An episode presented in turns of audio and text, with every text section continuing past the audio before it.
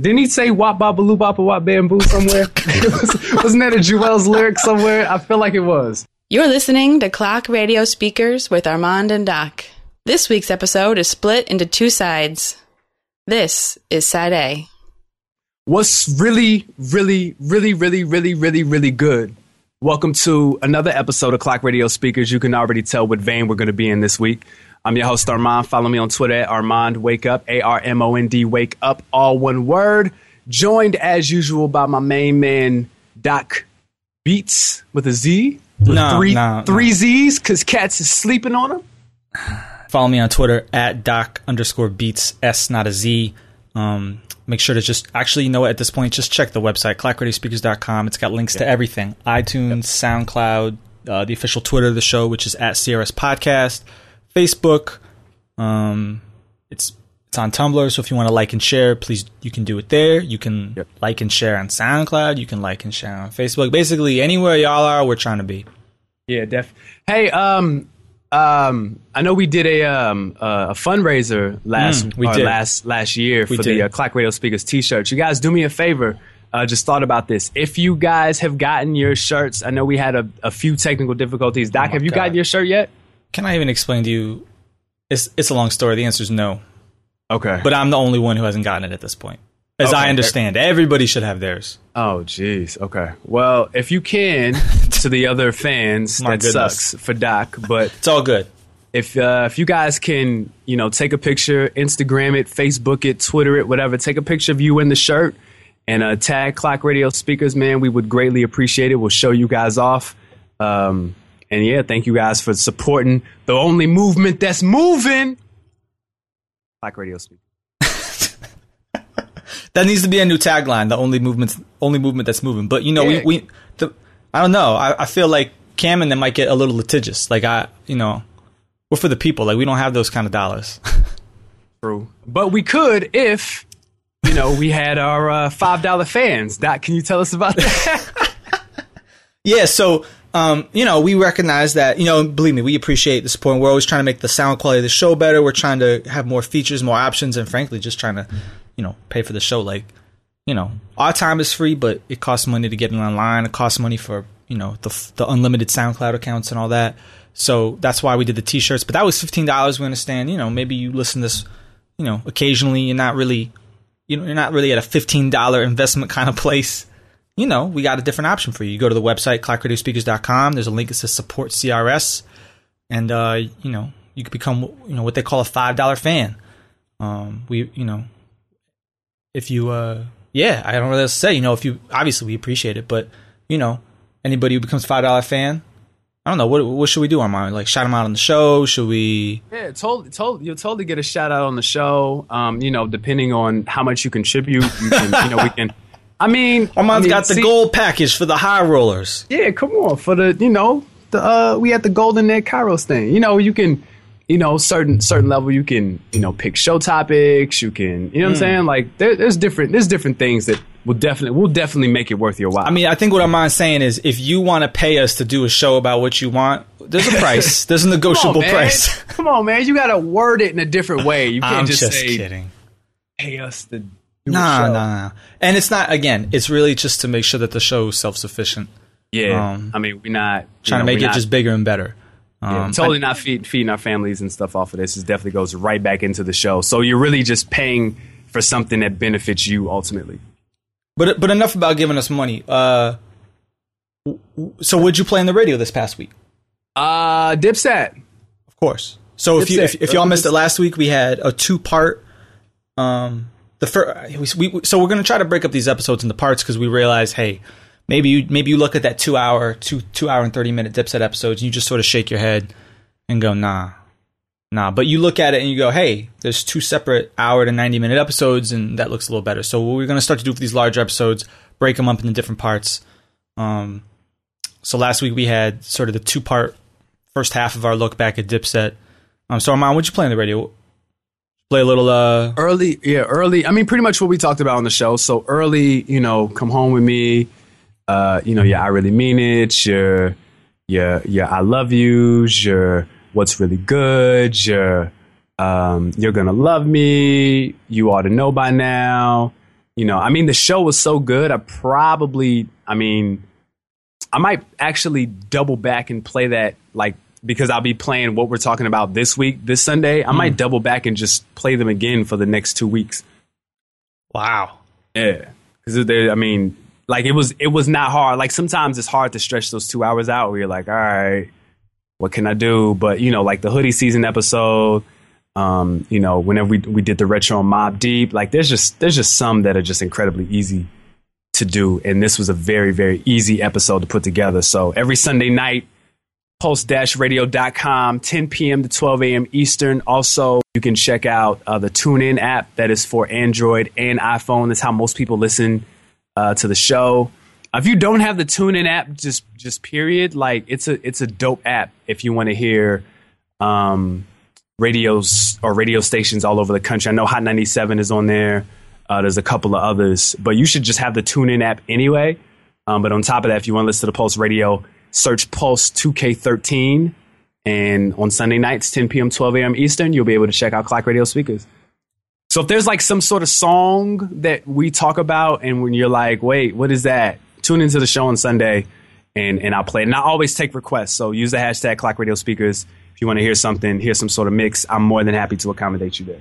Yeah, and I mean honestly, like since we, you know, especially when we do these retrospectives, we talk about so many tracks, and you know, obviously we'd love it if you guys were listening to the music just as much as we are, but like I listen to how many how many mixtapes and albums we listen to in anticipation of this week's episode. Like we're not gonna expect people to go back and listen to everything, but if you hear something on the show, you hear you hear one of the episodes, you're like, yeah, I really missed that song. Just tune in the radio that Sunday night. Odds are you're gonna hear it.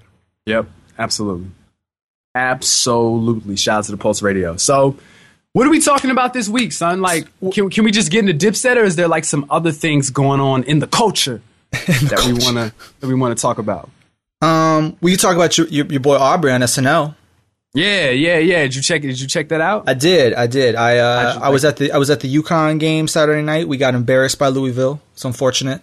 Okay. But I, but I made it home in time to see um see Drake perform. I saw and I went back and I saw some of his sketches too. I thought it was cool. I thought he did a good job. Um, yeah. I like yeah. what they did with trophies, although I kept waiting for the beat to drop. You know. Yes, yes, yes, yes. Um, totally. He totally should not have done the second verse to start it from the bottom. Mm, interesting. He should have went from first verse, hook, boom, um, uh, bridge of trophies, or hook of trophies, and then he could have did the the first verse of trophies and trophies and ended it right there. The only thing I can think of is you know it's possible that originally he had it to do the whole song and then into trophies and, and they they sort of said nah that's too much time you got to cut and rather than try to rework it they just sort of said well we can start with the second verse you know what i mean Yeah, that's, that's, that's possible. that's one possibility but um and your girl uh mr ko Jhené, yeah, Jhené K. Um, yeah, they did from time. They did a he did a piano cover of "Hold On, We're Going Home," and then it transitioned into uh, "From Time," which might be the next single. seems obvious Seems I mean, right now they're playing. I mean, right now on the radio they're playing the language like crazy. Mm.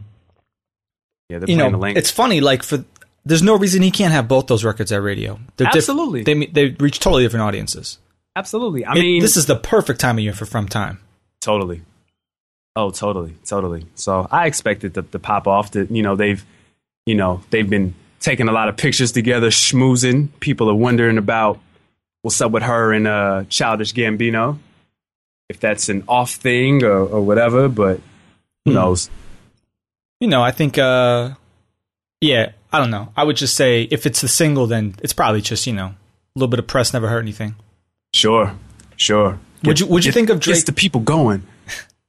Gets the computers Putin. Um, Yeah. would you think of uh of Drake actually like acting on the show? Um, I mean, he, you know, he was, he was. I mean, he's not like the best actor. Like he's, he's cool. Um, it was just cool. I really liked him as Katt Williams. He was funny as Katt Williams. Um, I don't know if any of the skits really. Uh, the funniest part part was probably um, Kenan as Sway with the hat. That was probably the funniest part to me. Other than that, the show was just all right. But it was good. It was good for it was good for an hour and a half. But you know, I wasn't like blown away. But I think everybody did a good job. What I what I was sort of impressed by, and this shouldn't be a surprise with Drake, but like there was no uh he he didn't act like you know too cool for school. Like I I can think of very few rappers who I could trust to host at SNL. Yeah. Right? Like and yeah, I'm not saying he's an incredible actor, but like the like the I think those last sketch he did where it was like the Indiana Jones like thing at the uh, amusement park or whatever. Hey, yeah, yeah, yeah. like he was so over the top with energy. What other rapper? True. Although I guess now you know Childish Gambino. Eventually, he's a he's obviously when he gets even bigger. Like this Yeah. this first album. I mean, people. I mean, we really haven't talked about it in the show. Although when we sort of do our hey, what have we missed? I might want to loop back on that album. probably should, yeah. But he did big numbers first week. Yeah, I think he did 90. Childish Gambino Childish Gambino did with I mean ninety. but he's got a he's got a rec- I mean he's got a record that's on regular rotation on MTV2. Was it 3005? yeah, think- That's No. on 10 it's on 106. You know one song on 106 in Park the last few days? is it Santana's Um, Town? Uh the Ace the ASAP Mob and Method Man joint. Trillmatic. Yeah. And I love that song. That, be, that song is extra dusty. That's the only way I can describe it. extremely. I mean, they're they're out dancing in a New York uh, um, project building with like fatigues and hoodies on. Like it just screams 1995. They even have the slow motion running and hopping fences scene. It's amazing. Just need some MPVs, some Land Cruisers. yeah. I have to rap on that. I was waiting for that. Hey. I'll tell you, that's not what I expected from ASAP Mob. No, I mean it's funny because you've got Rocky, who's different from Ferg, and now you have I think this is Nast. I think this Yeah. is Nast, right? Nast, who's totally different from both of them. Mm. I did not expect the ASAP mob to go down three different lanes like this, and and you know you could say Rocky. I think Rocky is if he's not if he's not pop already, he's like one record away from totally crossing over. I think he's like at the point where all the important people like him where it's just he just needs a record to really get out there in the public. Um, and then Ferg has just totally. I think he surprised everybody. Granted, we didn't like his album, but No. you can't den- you can't deny that Shabba wasn't a a, a, hit. No, he's got an audience. He's got people He who really like his work. Um, I'm not the. I mean, it's funny because like when I hear him, although the one thing that really ties Ferg and ASAP together is the is the Bone Thugs influence. yeah. Um, And then you and then you've got this this Trillmatic record that sounds nothing like either one of them, but it comes from the same era. yeah, I mean, exactly. the song there's, an- go ahead, go ahead. there's clearly a you know a 94 to 96 sort of basically our childhood. You know. Yeah, reeks of '95, reeks of summer '95. That record. Yeah. The only the only thing I would say is I appreciate that record. Um what I I just hope that New York doesn't think that the answer to their problem or perceived problem and this I, I could take this podcast in a whole different direction. I hope the I hope they don't think the answer to their perceived problem for why they aren't on top is to simply recreate records.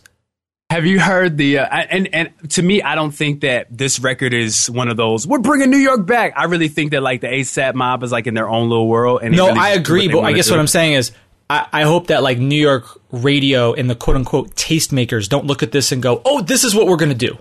Well, listen, uh, you're in for you're in for bad Uh, news. I was listening. I was listening to Hot 97 yesterday, and they, they had the Battle of the Beats.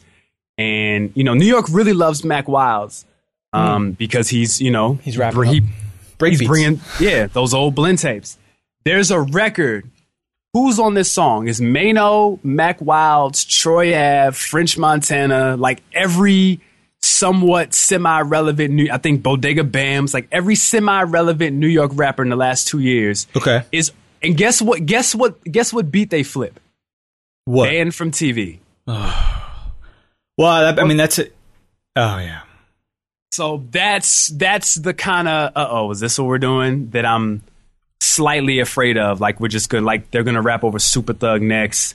Then somebody's gonna rap over like I don't know, 357, Get at Me Dog. Well, it's funny, right? the tunnel back next week. it's funny, right? Because there's so, there's almost at this point we're getting close to a generation gap between the people who are still in charge of New York radio and and the quote unquote tastemakers, and now the artists making that music. So the mm. problem is like I don't fault the upcoming generation for making music like that because they're emulating that they love. Like that's normal. Right? Yeah. They're going to rap over that. The problem though is why is New York radio playing that? Are they playing it because they're on that same wavelength of the same generation and they're like, yeah, I'm playing it for that reason? Or do they play it because they're like, oh, yeah, I, I was around when that was popular. Let's redo that again. Do you know what I mean? Like, there's a difference. Yep. Yep, absolutely. I don't know. I guess we'll just have to kind of sit back and see. Um, s- Are we- s- stepping away from music, real Yeah. quick before we come back to and, and go into Dipset. Um, did you watch football this weekend? I did. I did. I did not sleep at all uh, Saturday night to Sunday morning. And when I got home from church, I so desperately wanted a nap, but um, championship game was It's, on. it's Championship Sunday. My, my Yeah. Patriots completely embarrassed themselves. I felt bad for y'all. You know, you know how I feel about the New England Patriots. You guys did not play a good game, though. Um, we didn't play a good game. You know, Wes Welker decided to be a a, a wrestling heel, and he totally, completely Yeah. took out Talib. Like, just, That was funny. I mean, he really just like, Well, not the hit, not him taking somebody out, but just the story behind it. Like you call him a heel makes it funny. I mean, that I don't even understand how that plays legal, but He's really, the, he's really the third man. Like he was really, this is really Hulk Hogan joining the NWO. He just put the leg drop on Savage, and everybody started. I, my only question is, this is my only question for you, Yeah. Doc. You guys started coming back. yeah. Why did y'all run on the two point conversion? Uh, because all this, you know, the last like two or three weeks, two or three games they played, um, the our running back, he's been really good, and he didn't really have a great game, but I think they sort of they wanted, um, I don't know. I think there's two ways you can look at it. I think one way they they were still of the mindset like this guy, he's going to break out, like we've got this. Yeah, Right? And then I think the other mindset as well is, well, it's the other way you could look at it might be, well, it's Brady. Of course, they're expecting pass, so we're gonna gonna switch it up a little bit. But no, bad play calling. Um, Brady is funny, right? Because you might look at it and go, wow, Brady had a really good year, but he's clearly on the downward slope. Like he consistently misses guys on the long ball now. Part of the Yeah. problem is for whatever reason, the Patriots. I mean, first of all, they got like no names at receivers, but they'll Yeah. they run these guys like these guys, and, and whenever they pick these big, like whenever they take their quote unquote shot plays down the field, they're always taking like the fifth string wide receiver, probably because they think he's going to be open. But they take him running down the field. This has happened like two or three years in a row now to try to come back, and Brady's airing it out, and it never works. And but he's been missing guys down the field consistently. Um, I feel like he's still got like he's still got arm strength. He's still got like accuracy close to the line of scrimmage. But I feel like on the deep ball, he just doesn't like. There are pat there for the not for the first time ever, but like consistently. Like I look at some of the throws that he'll do deep, and I'm like, Aaron Rodgers would have hit that. Mm. Right? Brady's just he's he's older. Dude's had an incredible career.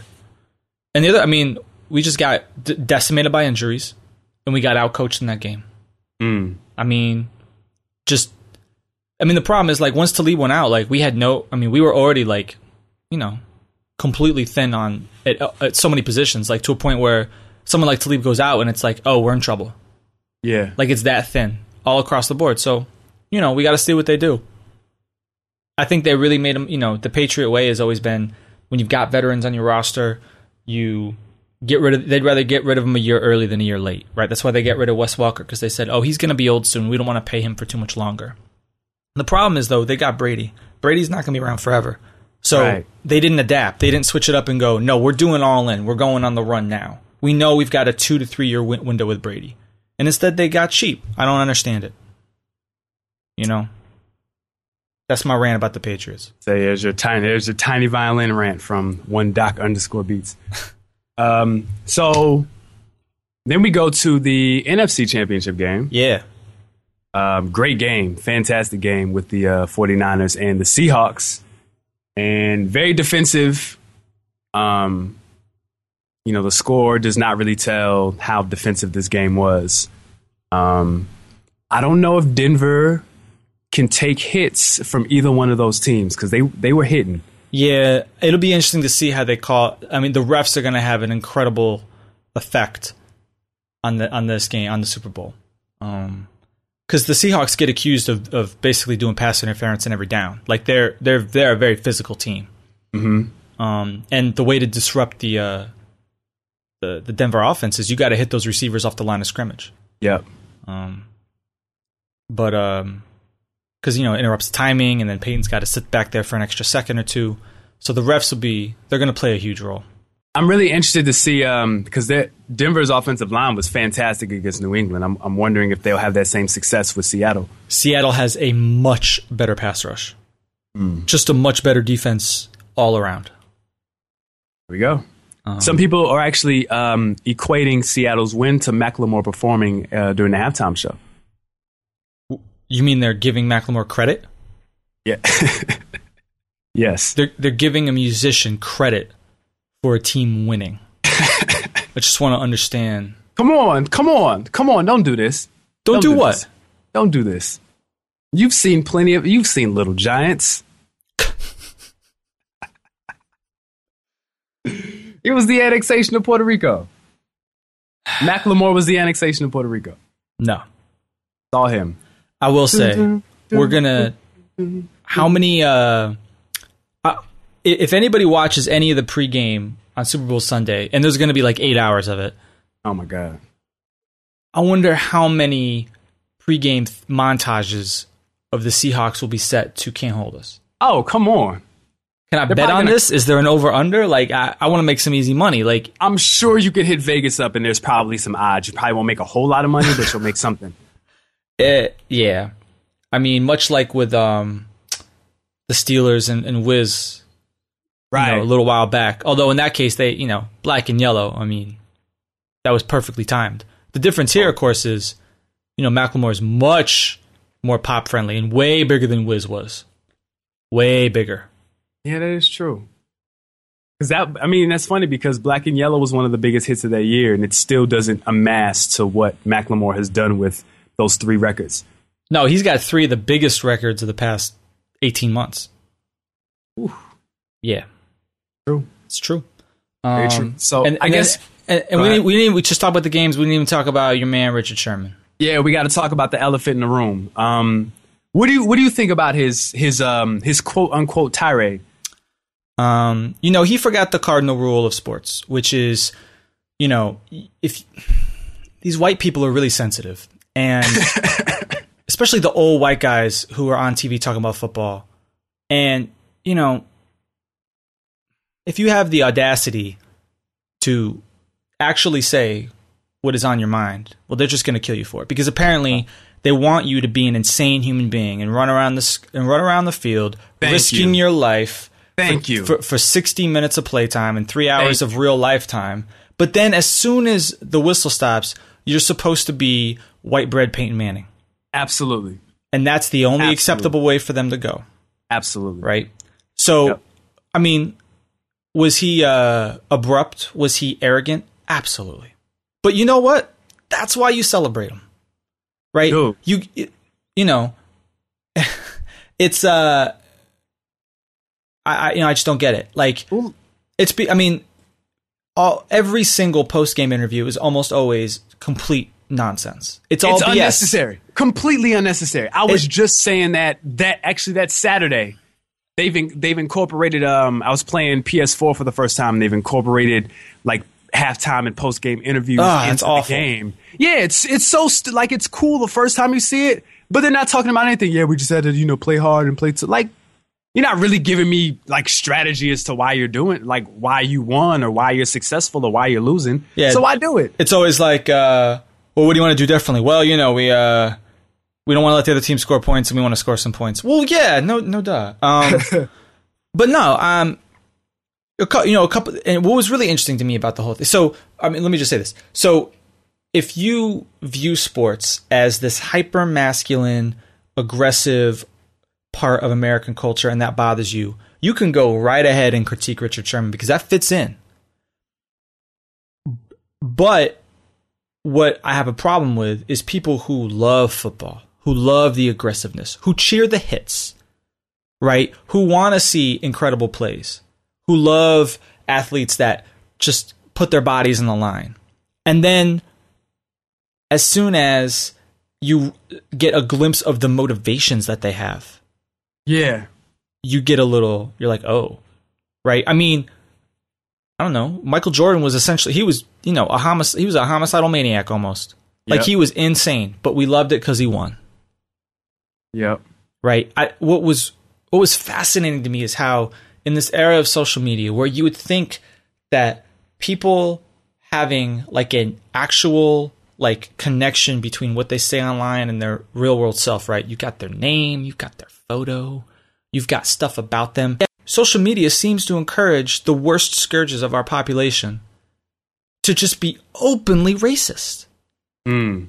Yeah. Like, and of course, you couldn't have picked just imagery to try to set them off even more. Here you've got the white, blonde female sideline reporter.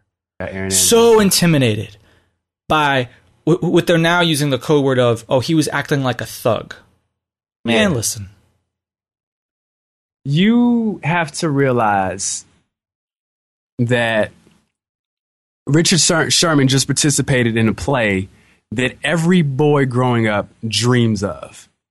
You disrupt the play. You are the reason why your team is going to the championship game. On top of that, um, of course, there was the, the the talk and all that stuff. But it's like that could that is a memory that his grandkids' grandkids will talk about. Your great great great grandfather Richard was in the Super Bowl. He was in Super Bowl, whatever it is right now, because he made this play. It'll be lived forever. So of course, immediately after the game is over, like if you just if I just get done hitting you and I'm hyped, then of course I'm still gonna have that adrenaline. Yeah. Um and and Erin Andrews actually spoke on it and she said that um any other broadcaster would would not have dreamt for a better opportunity to be with that. She said she wasn't intimidated. There's actually a picture of them going around hugging after the interview. Um, that you know she loved it, and no, I don't. I just no. don't. I don't understand. But I don't understand. I don't understand because I don't. I mean, as much as we watched it, I don't think she was. She was going to ask another question. I think somebody in her earpiece was like, "No, cut that off. What is he doing? What is he doing? Cut off. Go somewhere else." Because she was going to ask another question. I really don't think. It, initially, the joke was funny, but I think after a while watching it, I don't think she was intimidated. I think that when you when you celebrate and when you preach one thing in the culture, you can't get mad when you see both sides of it. Like if we are in America and America is the, the country of free speech and freedom of expression and do what you want and do all this stuff, right? So you can't be upset. You can be happy and celebrate when people um, operate in that in this regard but then when you see a guy, oh my God, he has dreadlocks. Oh my God, he's black with muscles. He didn't cuss. He nope. wasn't disrespectful. Well, he. I mean, he was disrespectful to Crabtree. I don't think he was disrespectful to Erin Andrews. Mm-hmm. He wasn't disrespectful to Fox, to the cameras, anybody watching at home. If my kids were here, I don't believe that either one of my kids, if they were watching, they would not they would not have been intimidated or scared or anything like that they would have been like, "Oh, Daddy seems kind of mad." Like I, I don't like that. Bothers me. The, Just you got to understand how people, a lot of people view people in the pu- public eye. They are entertainers.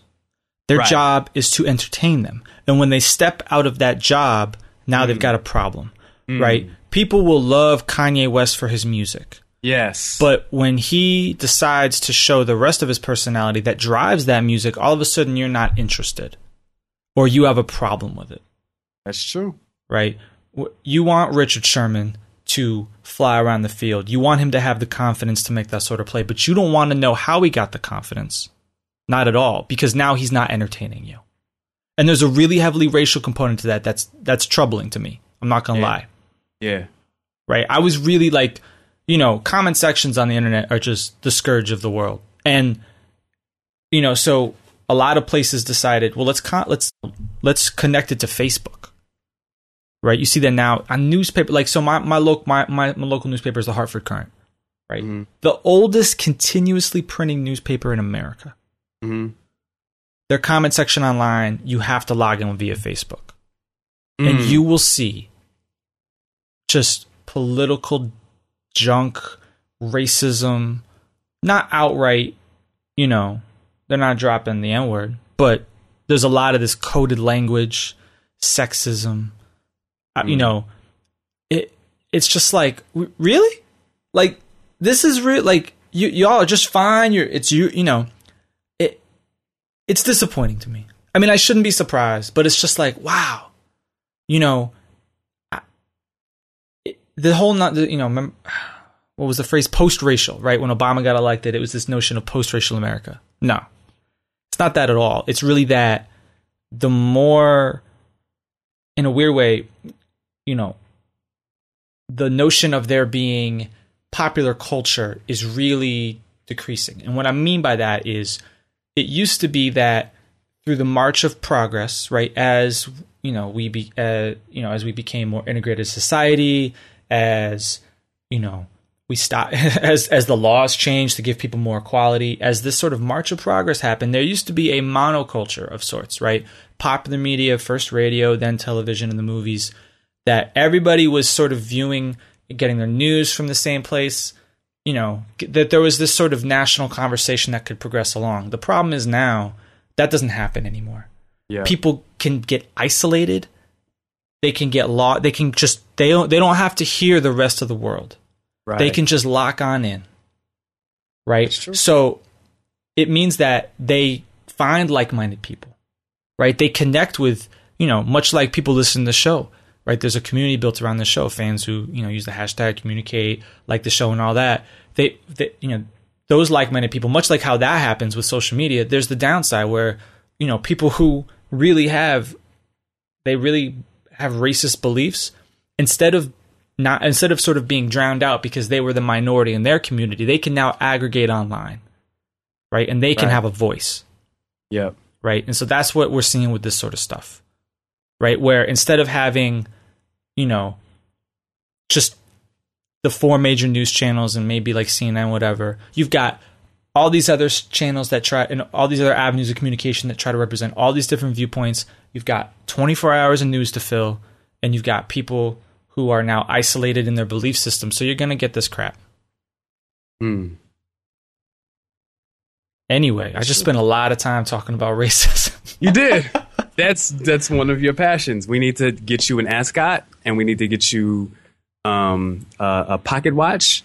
We need to get you a, br- a brown leather uh, couch, and we need to get you a show like Tea Time with with Doc. Tea Time with Doc Beats, and you can just sit around on a you know on a panel and just call everything you know just a, a, a round table of people who don't agree with you, just so you can like shout out the things that they say are like asinine and poppycock and stuff like that.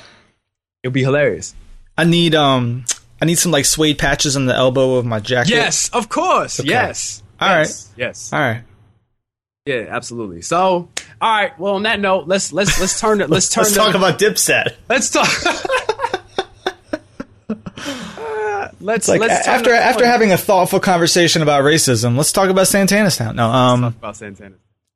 So when we last left you previously on Ready to Die, where were we? Was it volume four? we left off with volume 4. Wait, did we talk diplomatic immunity? Yeah, we did. Okay. Yeah, we so did. we did volume 4 and diplomatic immunity. Yep. So this is March of 2003. Okay. So we talked before about how, you know, that Dipset Volume 4 mixtape really seemed to be sort of had two competing interests. It was clearly trying to set Juelz up.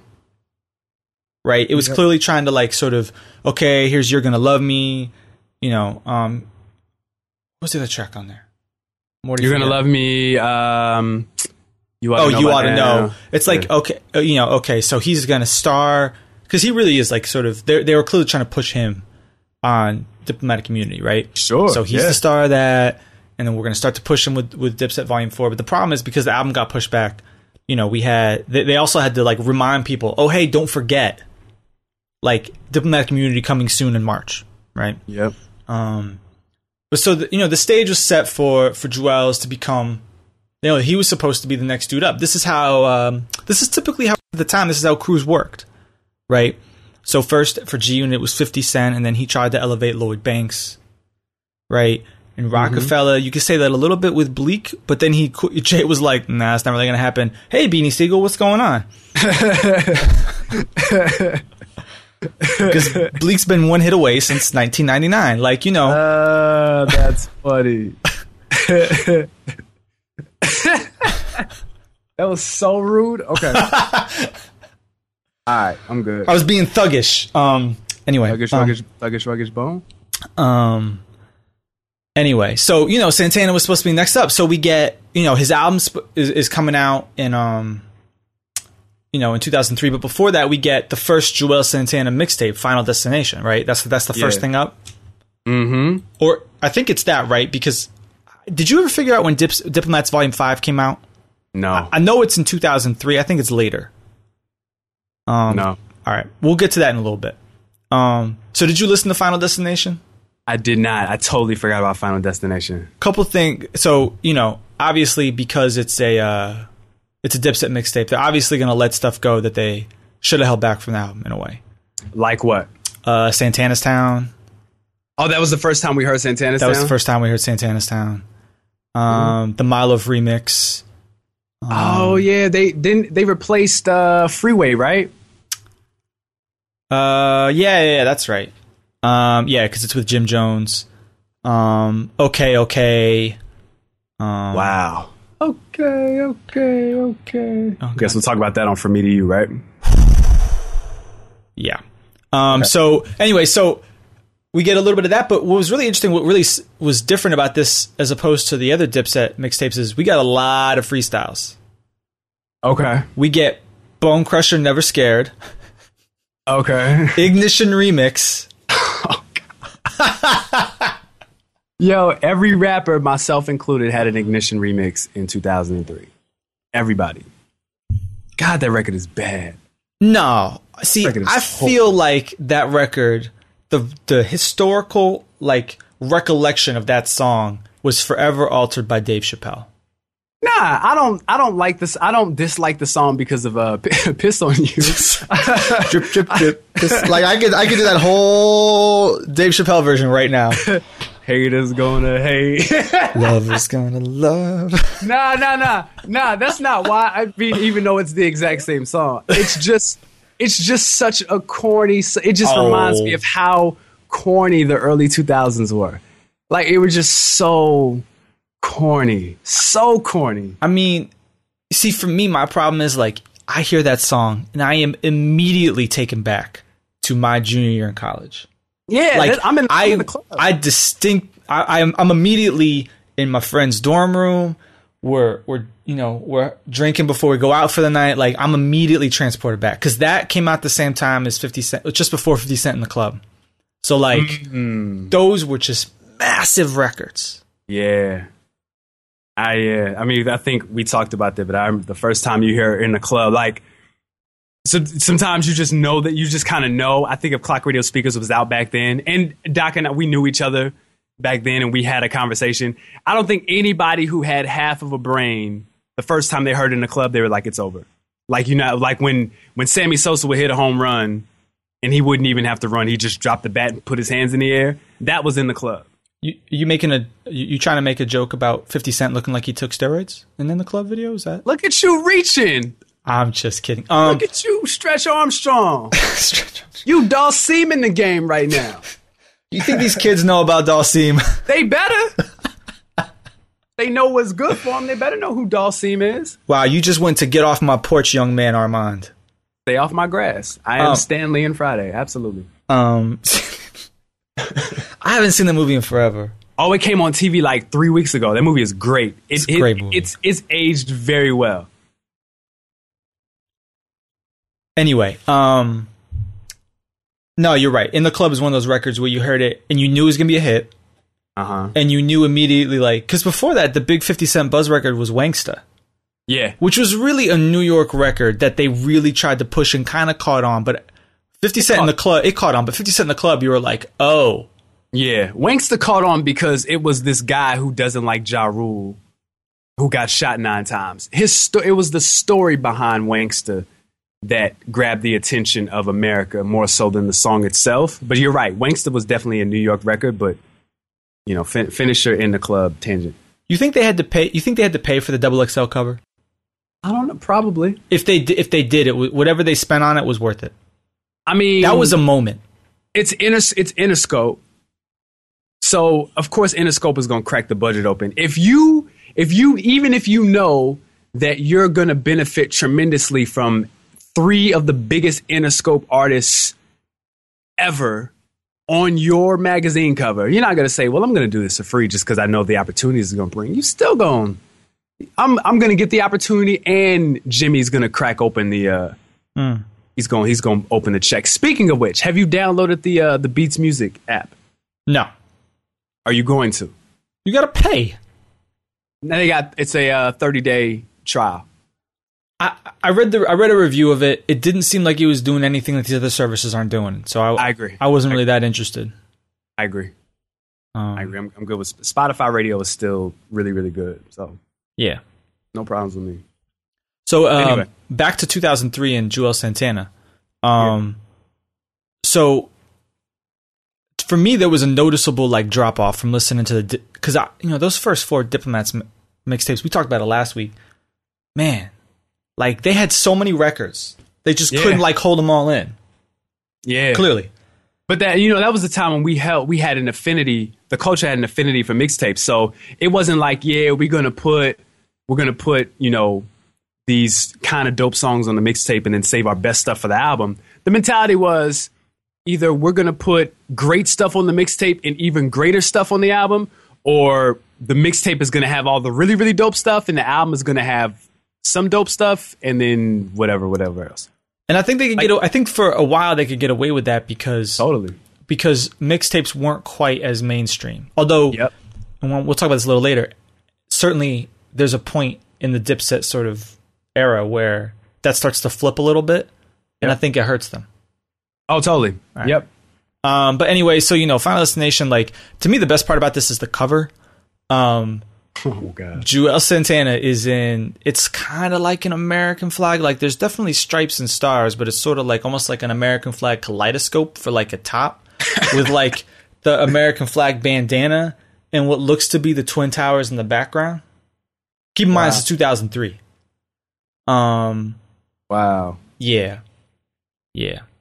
Remember, I t- Final Destin- Remember when rappers would name their mixtapes after movies? I I love the early 2000s. They're so bad. Um. Anyway, this is a to me what was what was kind of rare about this mixtape is like f- there's nothing here that Oh. didn't make the album that I was like, oh man. Yeah. Um. I'd rather talk about Juelz's first album to be honest. Yeah, let's do that. All right.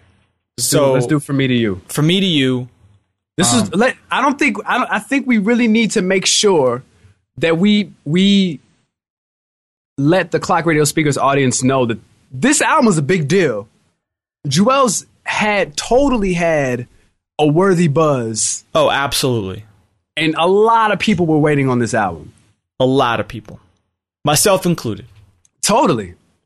Totally. When did this when did this album come out? This album comes out August 19th, 2003. Man. It definitely Man. leaked before that.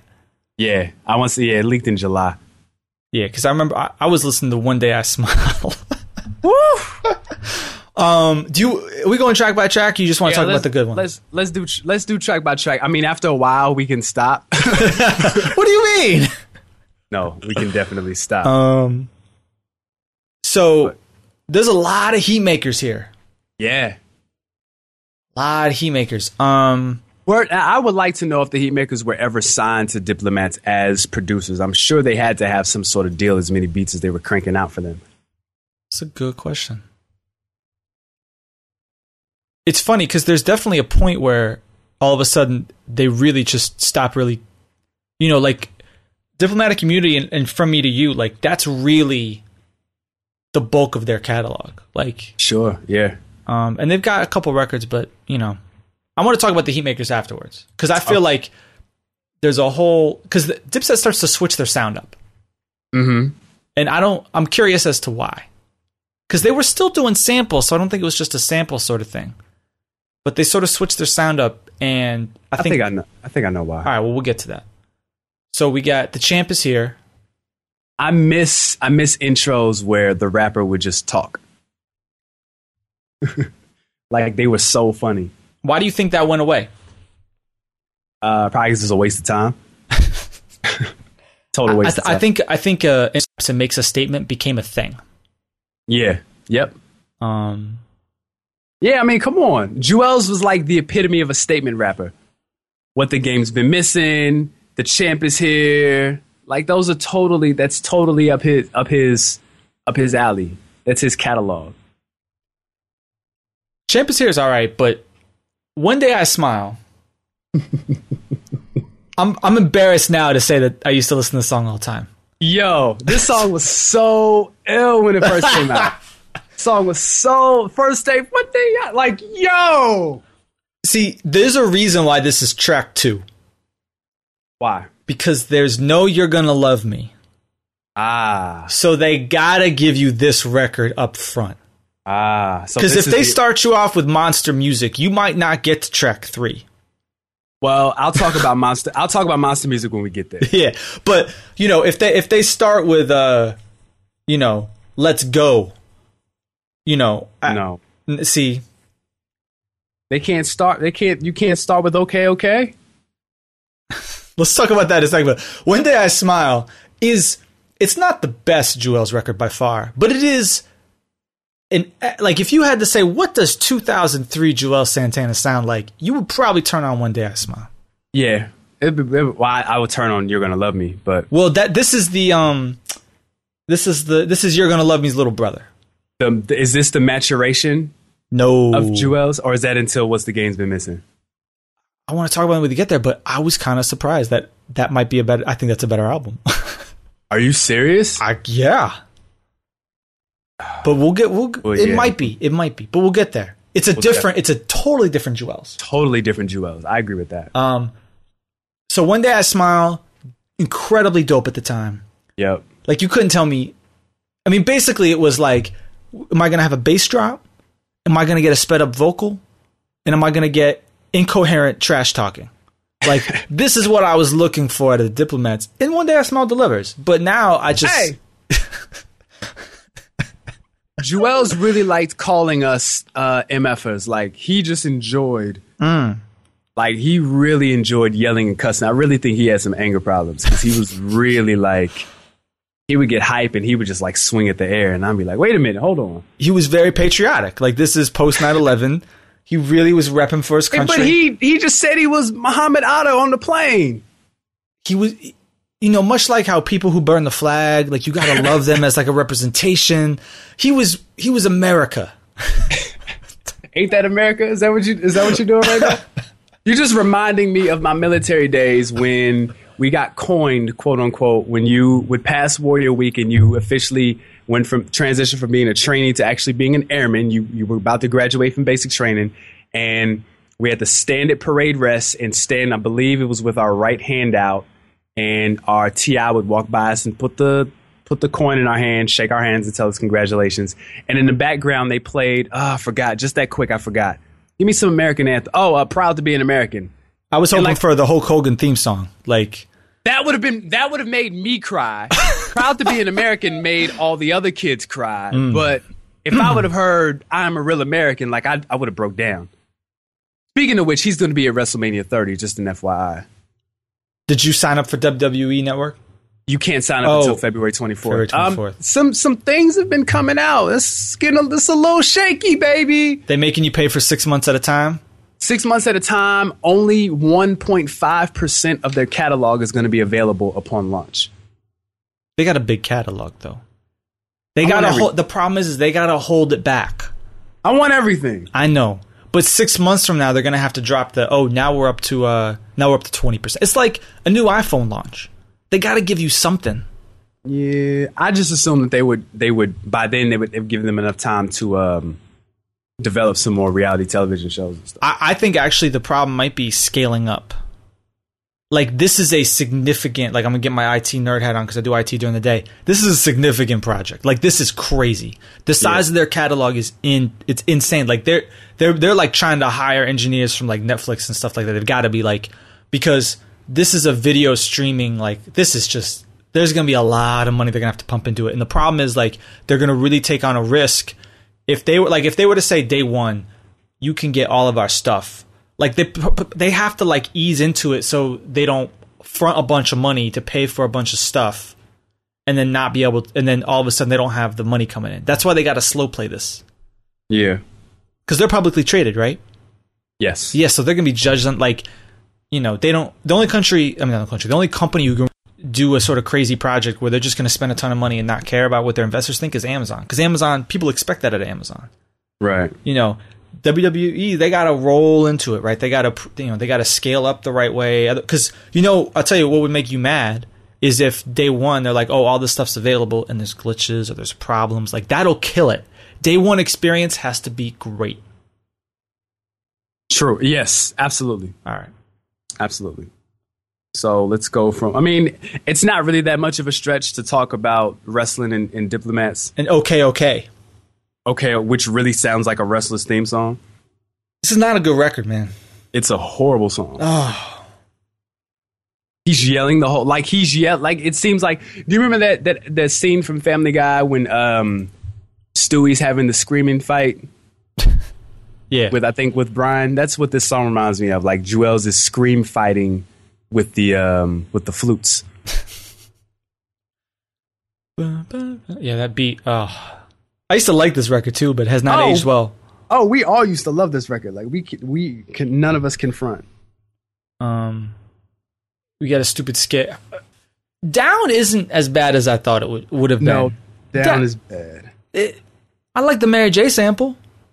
I hate that record. I used to down. uh, I I used to love that record. I hate that. Ugh. Uh, it just reminds me because Juelz does that a few times on on these projects where he's like doing the whole the the sample is going to be the hook. You know, kind of like, hey, hey, like hey, hey, hey, hey, hey. No, no, no, no, no, no, no. like where, what, like similar to Oh Boy, where me and the sample Right, are going to go right. back and forth. Like this was just capitalizing off that. Like let me do that again. What I love is when he talks back to the sample. Like we're gonna Yeah. get there. There's a record I want to talk about in a little bit. I can't like.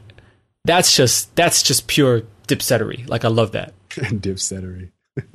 Um, Down's okay. Yeah. Monster Music. That's an awful record. You know what's funny? Nobody remembers the original version of this record. It was on a DJ Clue tape, and it was dope. Yeah. Uh, And whoever, this was uh, un- who's Opera Steve? He's the he's the guy. I believe he did a couple of MOP records. Um, he's done some hip hop records for um, some guys where they can't clear a sample Yeah. and they, they ask him to do it. I know he's done some work with MOP and Dipset primarily. Oh yeah. Uh no, no. I hear Monster Music and I'm just like, nope, nope, nope, nope, no, no good. Oh, let's let's not let's not uh let's not overstand or let's not overlook the um overstand. It's like a five percenter. Let's not overlook the um the the Jay Z diss at the beginning Is it J- what's what's he say? when he's like flutes. Bring the opera in. Oh, Yeah, Jay Z diss. back again. Eh. Eh, I liked it when it was out, but no. My problem. Eh. Uh, It's that jealousy. Charlemagne on the beat. Oh, jealousy was yeah, jealousy was crazy when it was out. I never really liked that one. Yeah, love jealousy. I mean, it it, it didn't age well, but No. How I feel. I used to love that song. How I feel's cool. I like how I feel.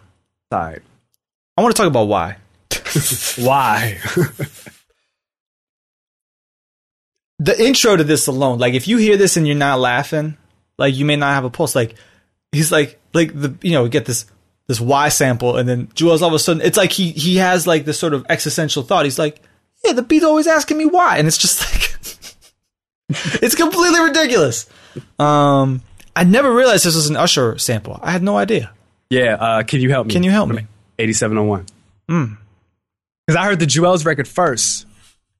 Oh, I didn't hear 8701 until much later because I remember the advance of 8701 that had U Turn it leaked like a year and a half early. Do you remember that? I think we talked about that. Yeah. Yeah, and it was terrible. And I was like, "You come, you came off of my way and you did this." Like, nah. So I didn't, I didn't hear that album until much, much later. And I was like, "Oh, snap!" But why, why, why has not? Why was always on the edge of being annoying in 2003? It has not aged well. The, No, the, a lot of these are, um, let's just say these aren't the A level Heatmakerz beats we're getting here.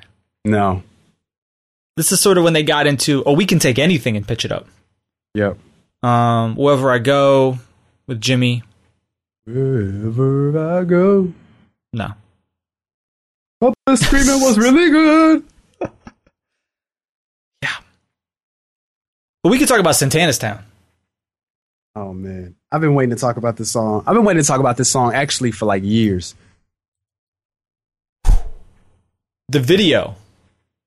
A really dope video. Um, Juelz has really interesting videos. I'll give him that much.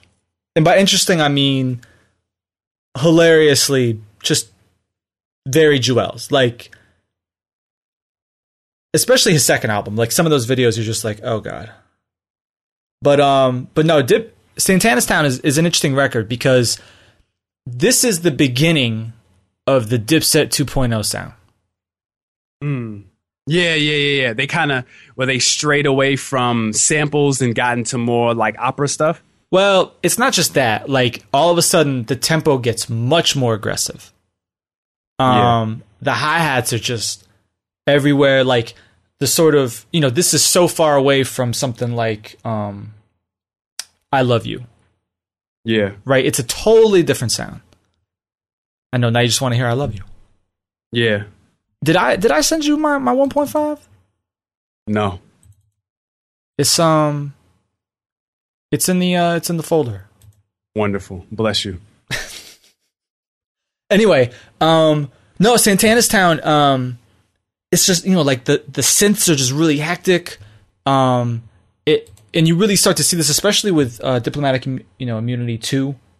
Um, this sound really starts to come into its own, and it's sort of a shift away from, you know, I, I, I don't know. I'm not really sure why they did this. I mean, yeah, I like the beat, especially at the time, but um, how do you feel about Santana's Town?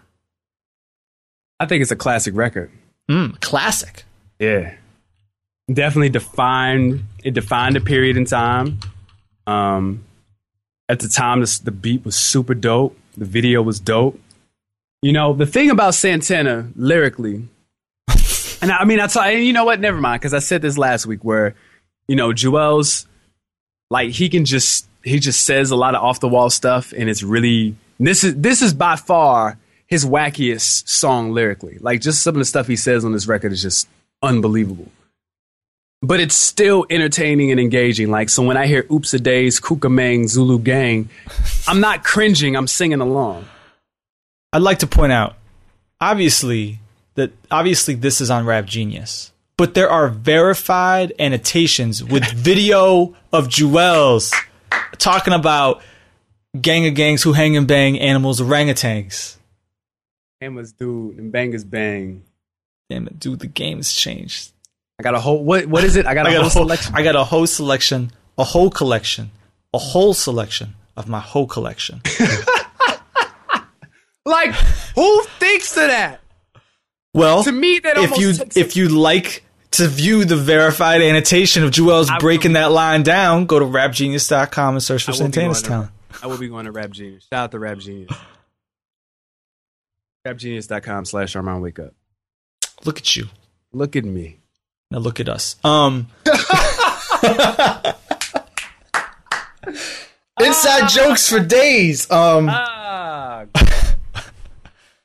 anyway, the, the now what like Cam and Juelz like not only so sonically it's changing a little bit, but they're really embracing like the Ghostface Killah level of like we're just going abstract. I'm gonna be nice and call it abstract and not just gibberish. Um but uh but you're right. This record like really defined like this is totally 2003. This is the best record on this album, right? uh, yeah. I Yeah. wonder why is it buried on the album like this though? Um Why is this not track four? Or you know why why don't they go one day I smile okay okay down um, Santana's Town? because you could turn off the album at that point. They don't know that. You don't think they know that? no. I don't think they- forget on, on on diplomatic immunity one um Dipset Anthem is like track what 10, 11? Yeah, they buried that record too.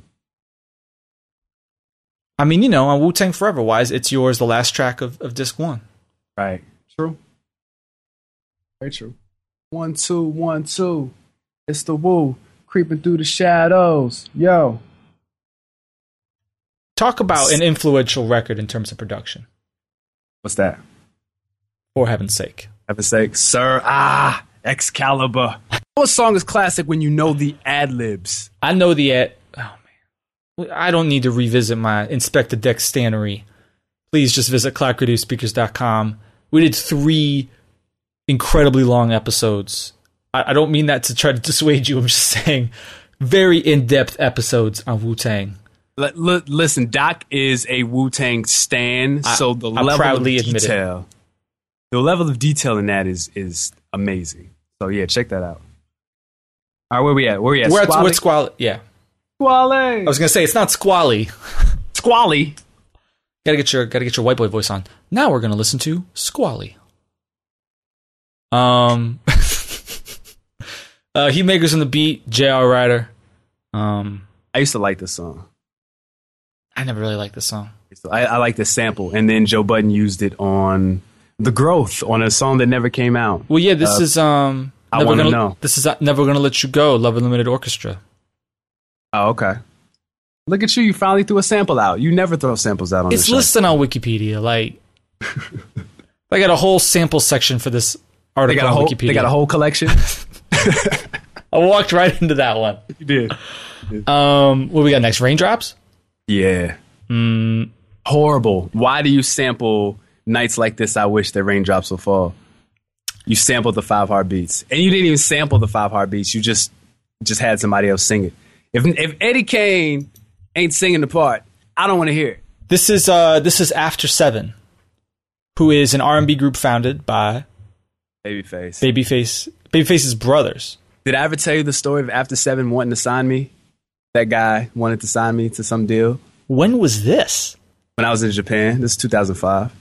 We did a talent show and he was there and they he loved us and wanted to meet us and all this other stuff and we laughed about it. We didn't take the meeting. Wow, Yeah, didn't take it. nah, didn't take it.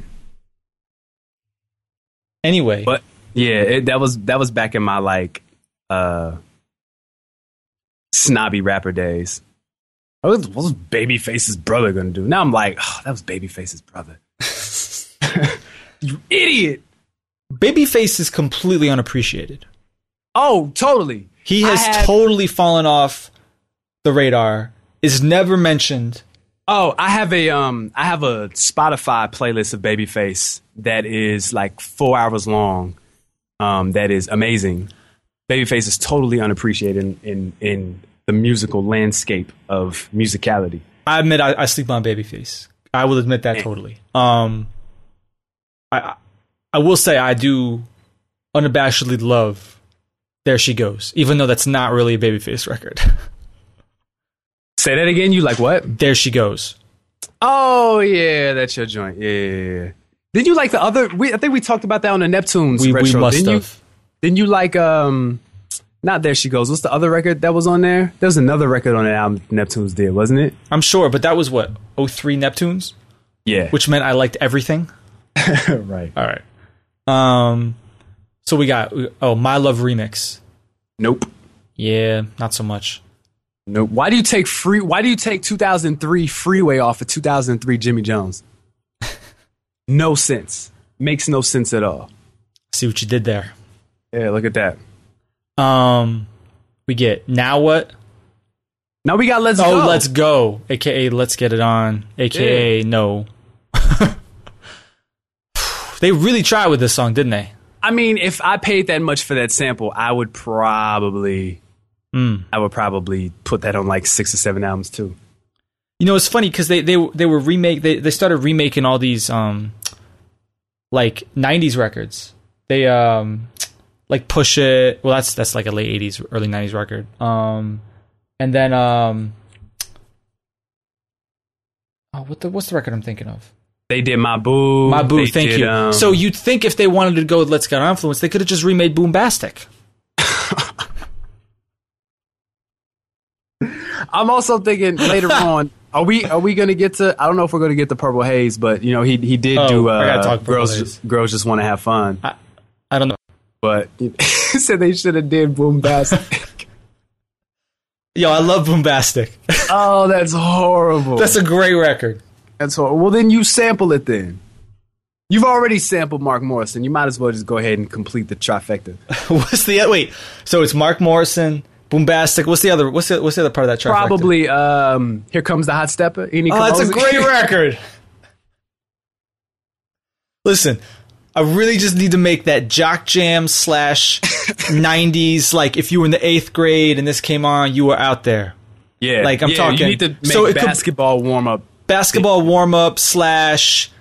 I was dancing in a way that if my mother caught me, I would have been grounded for a week. Yeah, So you know, we're talking Tootsie Roll. We're talking freak nasty. To Freak dip. Nasty the Dip. Shorty Um, Swing My Way. Swing my way. Quad City DJ, DJs the train. Everything Quad City DJs. yeah, All Quad City. all Quad City DJs. Middle school dances loved Quad City DJs. I have no idea why. What do you mean? Because those records were great.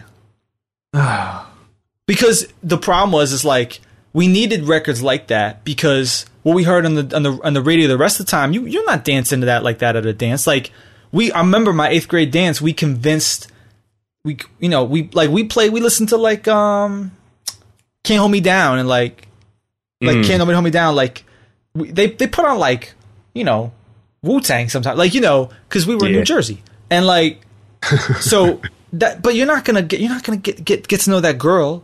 You're not gonna be able to make mistakes that way. Right, right? You're trying to make mistakes trying- when you're when you're 13 years old. Got you. I do have an eight year old daughter. Just letting you know that as you're talking about thirteen, you're just reminding me of my own mortality. I mean you, you, you know I, I'm I know you got to save up that money so you can send her away to a convent like those cost money like how does that work right. I have no idea how that works, but you just gave me that idea, and that will be my plan. Not gonna buy a house. Gonna put all my money into sending her to a convent. nah man you know how it works the more you Yep. hold them back the worse it gets The worse it gets. Absolutely. anyway switching gears from from from protecting your daughters to um Where we at now? Jazzy Fizzle Yo, they really tried to force this record. Is this the point? No, we'll probably wait until what's the games been missing. But you know, I said it. I said it on last week's episode. But there are a couple of rappers who really gleamed to the the diplomat brand and benefited from it. And T.I. was one of those rappers, and it benefited the diplomats as well with their relationship because T.I. at the time was like the hottest on an underground level and Dipset were the hottest on an underground level in New York, and it just it worked. But this song didn't work though.